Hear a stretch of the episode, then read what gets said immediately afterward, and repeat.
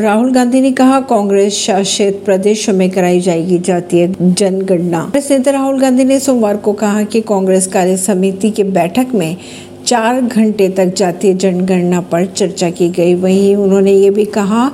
कि हमारे मुख्यमंत्रियों ने भी फैसला लिया है कि वे अपने अपने राज्यों में जातीय जनगणना को आगे बढ़ाएंगे आगे राहुल गांधी ने यह भी कहा कि हम बीजेपी पर जातीय जनगणना कराने का दबाव डालेंगे अगर उन्होंने ऐसा नहीं किया तो उन्हें पीछे हट जाना चाहिए परवीन सिंह नई दिल्ली से